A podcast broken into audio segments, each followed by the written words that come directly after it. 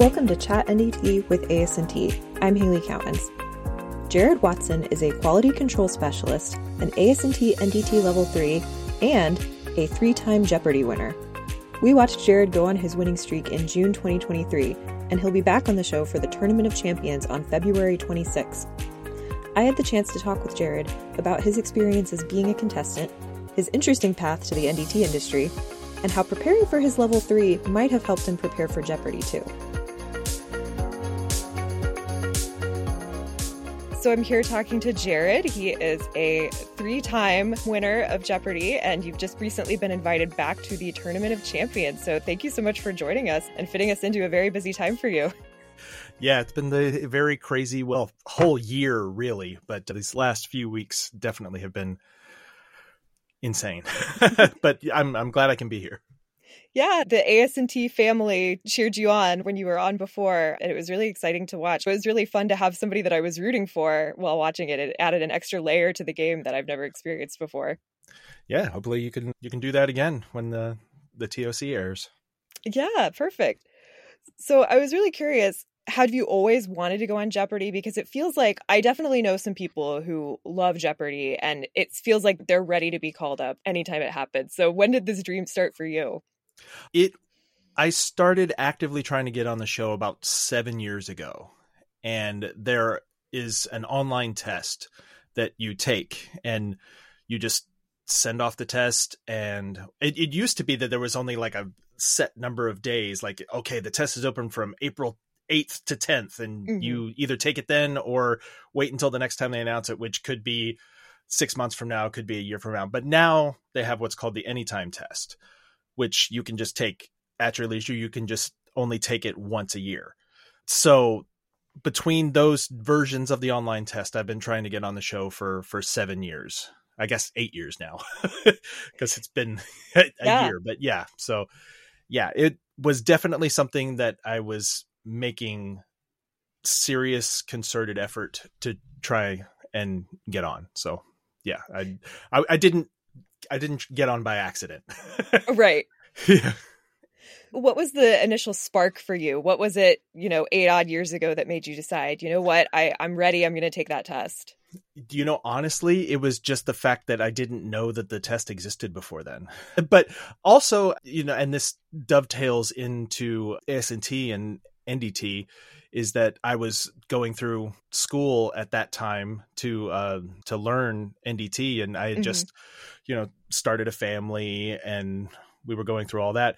And then once I kind of got some stability in my career, I was like, oh, okay, well now I can look at other things and instead of just making ends meet and go for go for other dreams and that was this. So so it sounds like you started your serious preparation about eight years ago, but it sounds like you've probably always been a Jeopardy fan, or at least for a long time have been a Jeopardy fan. Oh yeah, no, and one of my earliest memories around the show is when I was like four or five years old, watching an episode of Jeopardy at my grandparents' house and answering a question right, and seeing all the eyes in the room like turn over and look at me like this four year old kid answering a question on this show. And that was the first inkling that I had that, okay, I guess that's not something everybody can do. And right. so, yeah, that always stuck with me. So how do you how do you prepare for a test like that, or or even and then just the show in general? Because to me, I'm always amazed when I watch it. Just like how do they have so much knowledge about such a wide swath of topics?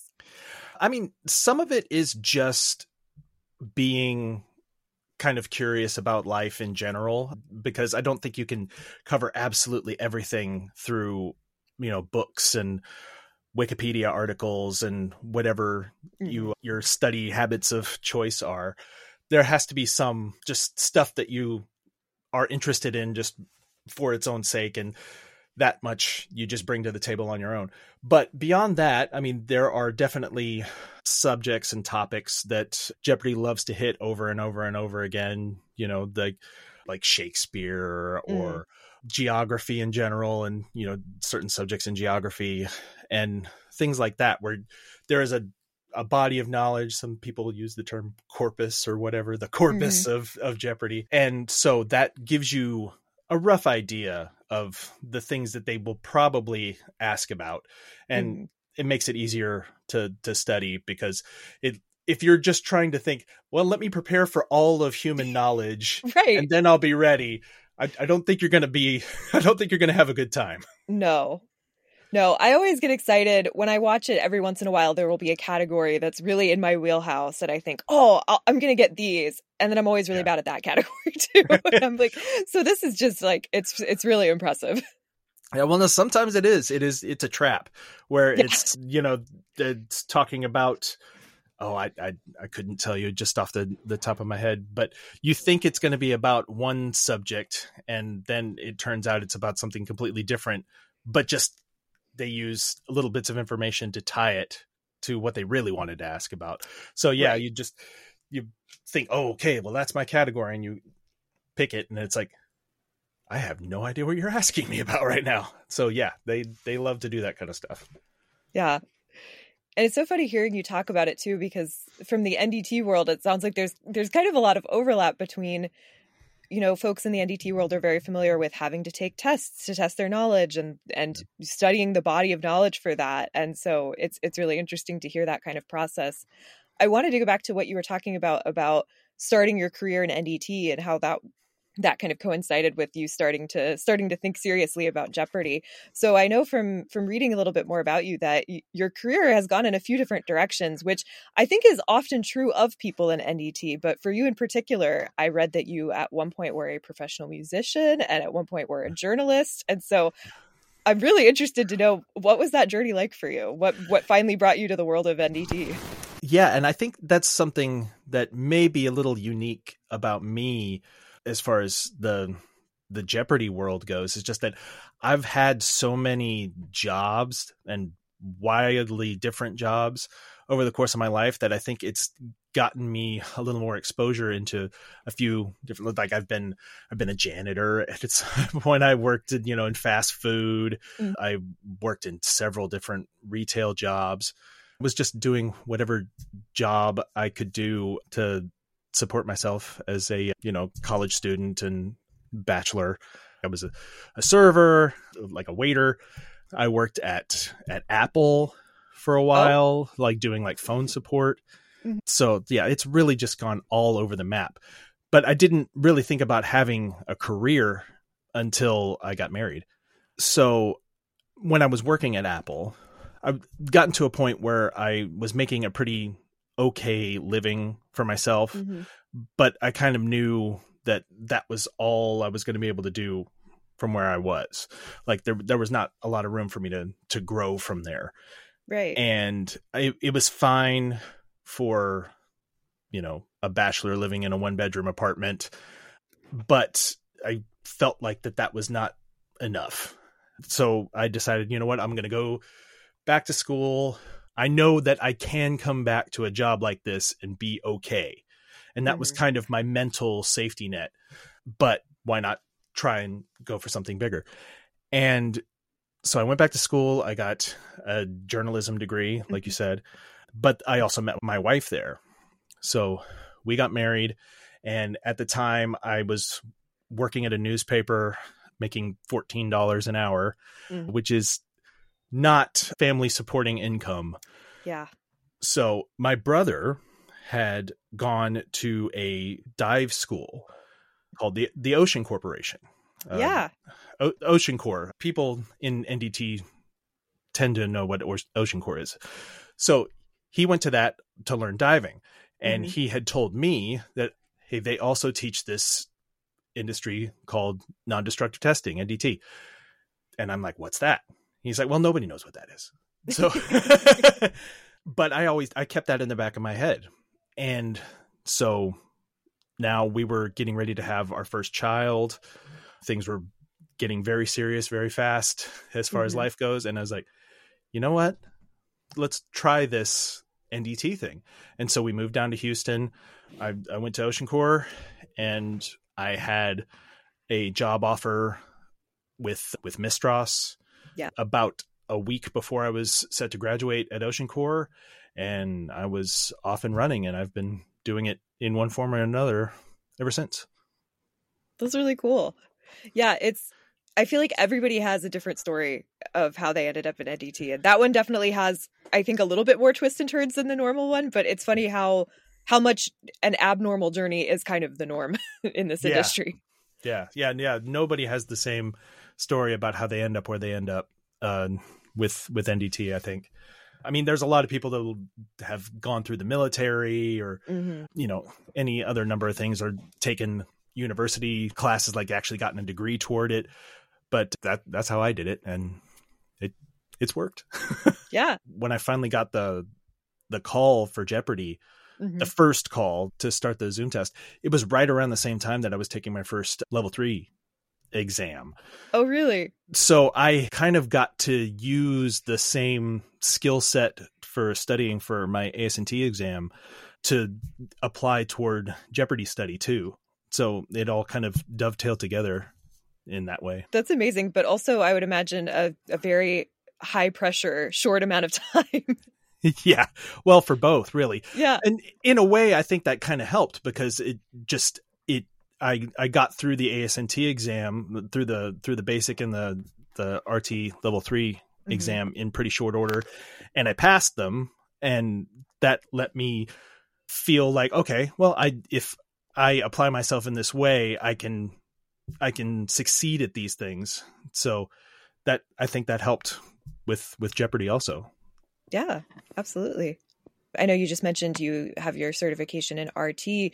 Do you do underwater NDT since you went through the diving school or the way Ocean Corps works is they have a just a full NDT program oh, okay. and then they actually they do courses in like welding and ROV training just but that's more like cross training kind of thing it's not a real Mhm. like I learned how to tie knots I, I mean it's nice to know how to tie a clove hitch when you have to haul a 50 pound iridium camera up a tower but other than that I haven't really used it in anything but so you're you have a little bit of training if you wanted to pursue that, but I, I never had to do that. I just went straight to started working in refineries to get my OJT in a lot of the methods.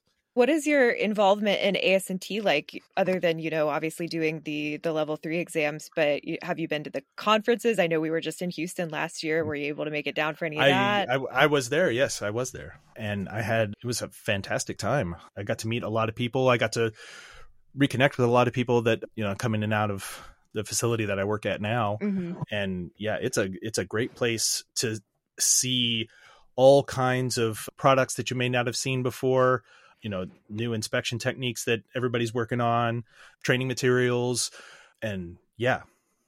Plus they fed me really well so i'm i'm happy about that. Yeah, the food was really good last year. yeah.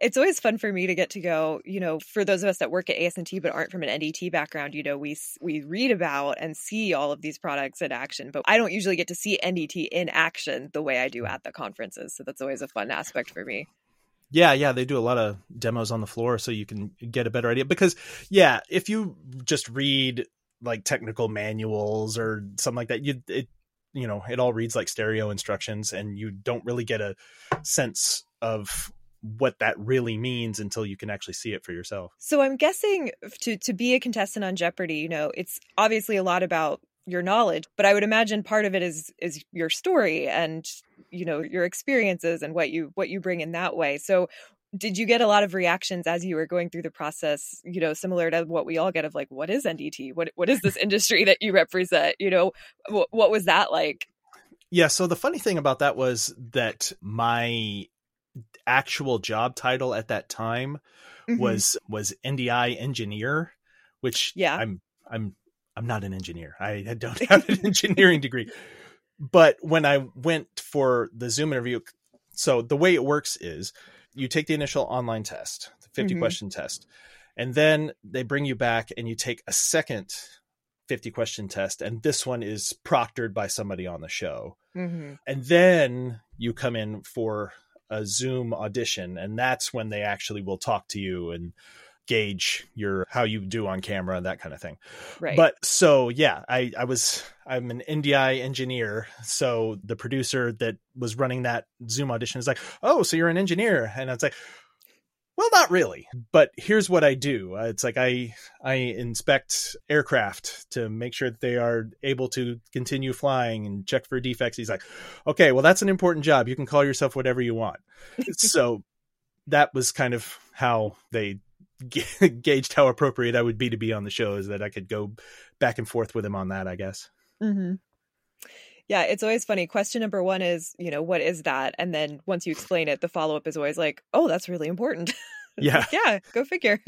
yeah. Well, or they'll, you know, make some kind of crack about telling whether a, a pipe is pregnant or something because oh.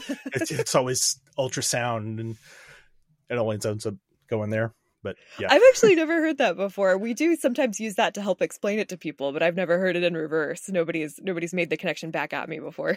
Well, because they, I even when I explain what non-destructive testing is, they still usually don't get it. So it's like, oh, I'm using stuff, you know, like X-ray and ultrasound, and mm-hmm. then I guess that makes people think of medical stuff. Right. So yeah so when when you first were on last year you know we were in communication and we found out about it pretty much right when it was airing. And so we posted it to our channels and encouraged people to watch and everything. And we obviously didn't know how far you were going to go which yeah. which you you knew at the time but obviously couldn't share with us. So that was really fun we get to we got to post a few times hey tune back in and keep watching keep watching jared. So yeah. what was it like to not only get to be on jeopardy after years of trying for it but to then go on that streak it was mind blowing. It was mind blowing at the time when I actually did it, but I had we recorded that episode at the end of March or mm-hmm. recorded those episodes at the at the end of March and it didn't air until June. So right. I had to I had to sit on that for I mean, and they didn't even pay me until after the episodes had aired. so it's like it was not real at all. It was just something that I did on a weekend. And, you know, did that happen? Was that a fever dream or something? Yeah. And then I watch myself on TV and have like watch parties with people and they're watching me watch myself on TV. then the check comes and then yeah. it's all reality. Yeah. And all I ever wanted to do was get on the show. Success, like winning, that was a dream beyond a dream. I, I was sending off online tests into the void, never hearing anything back. They don't they don't contact you until you are they want to audition with you. But so sure. you're just sending it off as a pipe dream. So to have them call me and then to be on the show and then to win and then to win three times, that it's it's still nuts to me. It, I've I've had a year to live with it, and it's still nuts. Yeah, it was really fun. It was fun. Like I like I mentioned, it, it was. I've never had anybody to really specifically root for while watching Jeopardy, and that that added a fun. Although I don't know if it were me, I don't know that I could have then watched myself, especially with other people. I might have had to be like, you know, I know it's going to air, and that's when I'm going to go hide in a cave for a yeah, couple well, of days. And then knowing the specific mistakes that I would make during the game, and knowing that they were about to come, and then watching myself, you know, like flub an answer or flub a Final Jeopardy uh, that's a different kind of uh, thing to have to experience and yeah. but it was it all ended up pretty good i have to say yeah i mean i i can't imagine like i said to you earlier when it's categories that I feel like I should know really well, I don't know them. So it's it's impressive. Oh, I hope you're not no, too hard on yourself. no, actually, the weirdest thing, and this is something that other Jeopardy contestants will talk about, is how they will be watching themselves on an episode, mm-hmm. and a question will come up, and you're you're sitting there watching it, and you don't know the answer, and then you will see yourself ring in and give the right answer that's amazing. It's, yeah, it's like it's this total out of body experience. like you knew it then, but you don't know it now, and that's the, the weirdness of human psychology. I guess it's yeah bananas. Absolutely. So then, when did you find out that you were going to be brought back for the Tournament of Champions, and what was that like? so they punked me. They they had my local CBS affiliate, CBS 11, contact me and say, "Hey, we would like you you to come on and talk about your experience with Jeopardy."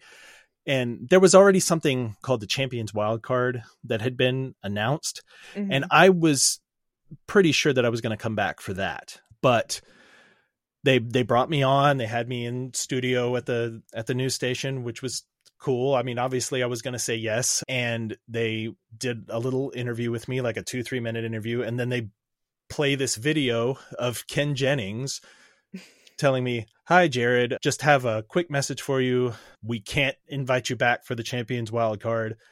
Because you're going straight to the tournament of champions. Congratulations.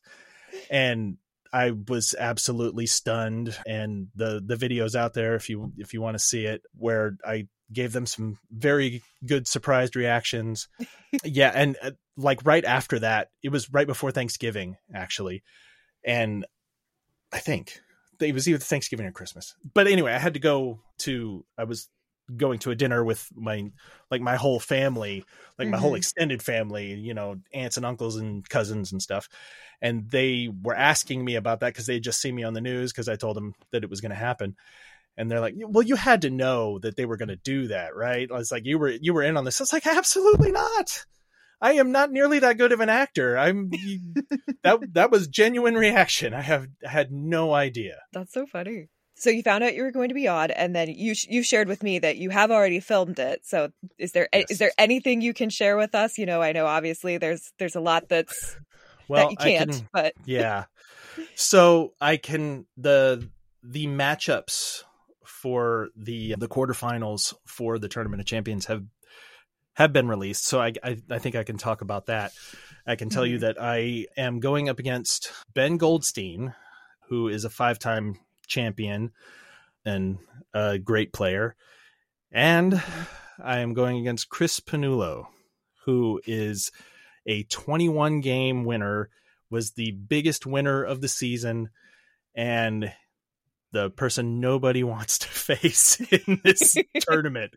So yeah, I got I got him right away, and I I I can tell you that when because they don't tell you the matchups until you're mm. right about to go on stage. It's like you're back wow. in the green room and they just come in and say, "All right, here's the next matchup." Chris, Ben, and Jared. So, in the five minutes that it took to redo my makeup, because they they'll do your makeup at the beginning of the day, but then they'll touch it up before you go on stage. Sure. I just I felt like a dead man walking from the green room to the to the set. So I can't say anything more than that. But sure, yeah, I I had my work cut out for me. That is absolutely for sure. And that was going to be the case anyway because these were these are 27 fantastic players. It's the best of the best. It's the biggest field that the Tournament of Champions has ever had and it was just the best. And I will say also that it was just a fantastic week. Everybody got along really well.